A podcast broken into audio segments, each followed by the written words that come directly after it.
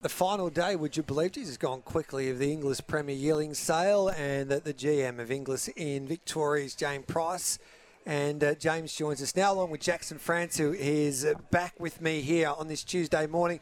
James, uh, welcome back, mate. Um, day two, we went okay. We've got um, a gross of 24 million so, um, geez, a lot of money when you think about it. Twenty-four ah, million. It sure is. Yeah, yeah, yeah.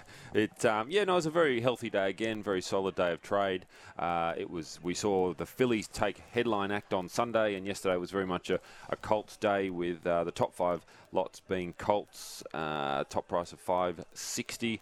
A real Hong Kong battle in okay. the sale ring. Andy Williams based out between the doors. No one could see him, and then the other uh, Hong Kong agent down in the seat. So it was a bit of a one of those beautiful storms that we saw.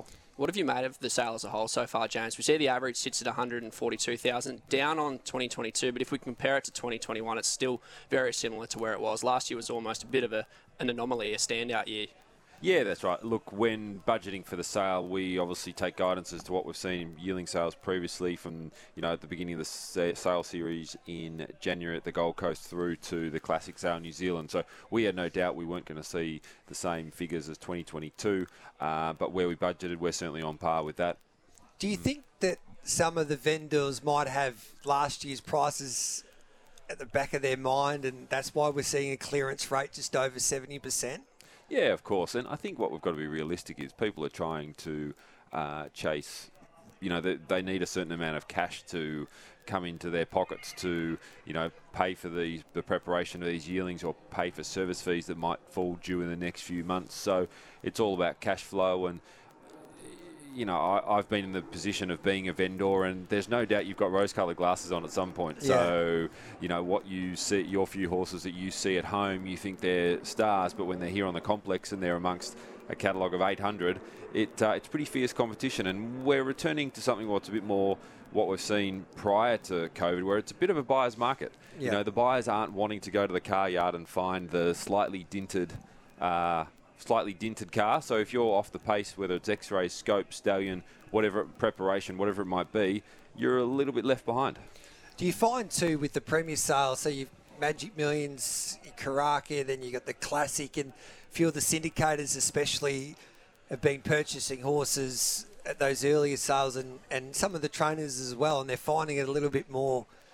Uh, difficult to, to sell shares this time around compared to, say, the other couple of years? Yeah, definitely. Definitely. Speaking to trainers and agents, they've found it a little bit trickier to move horses on or get people into what they've already bought.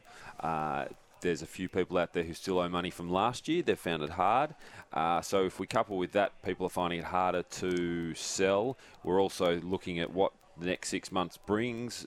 We're being cautious. People don't want to put their neck, uh, their head in a noose and thinking where are we going to be in six months. So they're being cautious with what they buy at this sale. So look, I completely understand. I mean, you don't you don't want to overexpose yourself in an environment where we're not really sure where we're going. So you know, you can't blame buyers. We're seeing some lovely types here on the ground, James. What have you made of the sale as a whole in terms of the quality of yearlings that we are seeing? It's progressed probably over the last 10 to 15 years as the Victorian breeding industry has continued to improve, and this sale is now stamping itself as one of the, you know, the premier sales in the, in the country, up alongside Magic Millions and the like. Yeah, if we go back sort of 15 years, this sale uh, was compared to the Adelaide yearling sale and they're not even in the same ballpark these days in terms of quality.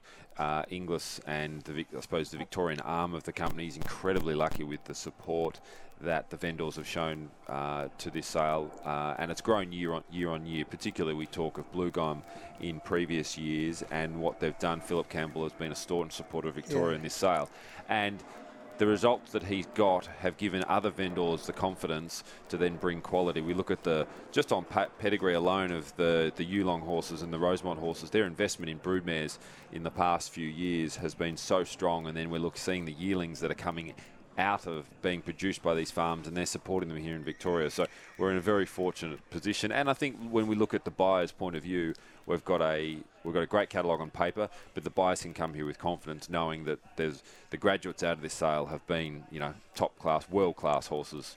You know, name, naming a few: Black Caviar, Nature Strip, Gytrash, Bella Nipotina, stakes winners on the weekend, Princess Del Hallo uh, in the Australian Guineas attrition. So, and they can come and buy good value.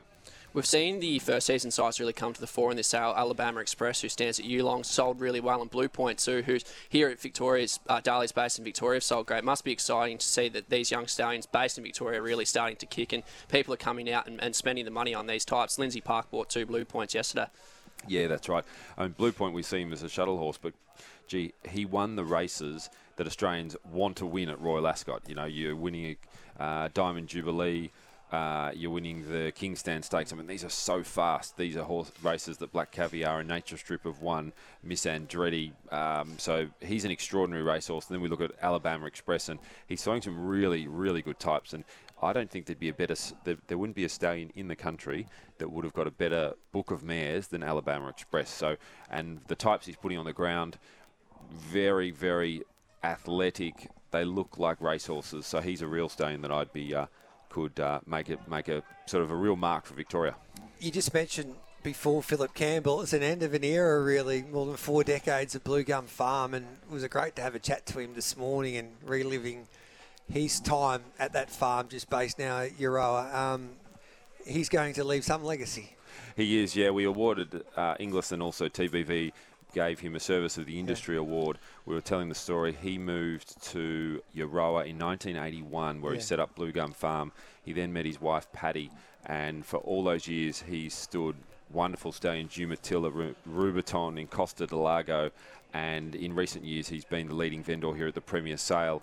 He, this is his 42nd Inglis Premier Sale here at these grounds, 44th Victorian sale when it was first two years it was at Flemington. So, um, you know, his loyalty and friendship to the company has just been extraordinary, and we uh, we owe him owe him the world. Half a day we book one, then book two. What's your prediction today? Uh, some more nice top lots. I think uh, Morning, si- Morning Rise have got a really nice Zoustar Colt.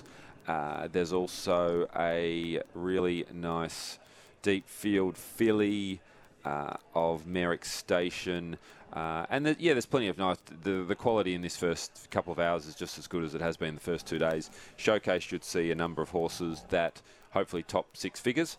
Uh, the vendors have really supported the showcase session, and hopefully, um, you know, the buyers give them due reward. Looking forward to going shopping today. Well done, James. You should be proud, and we'll um, catch up with you at the Easter sales, mate.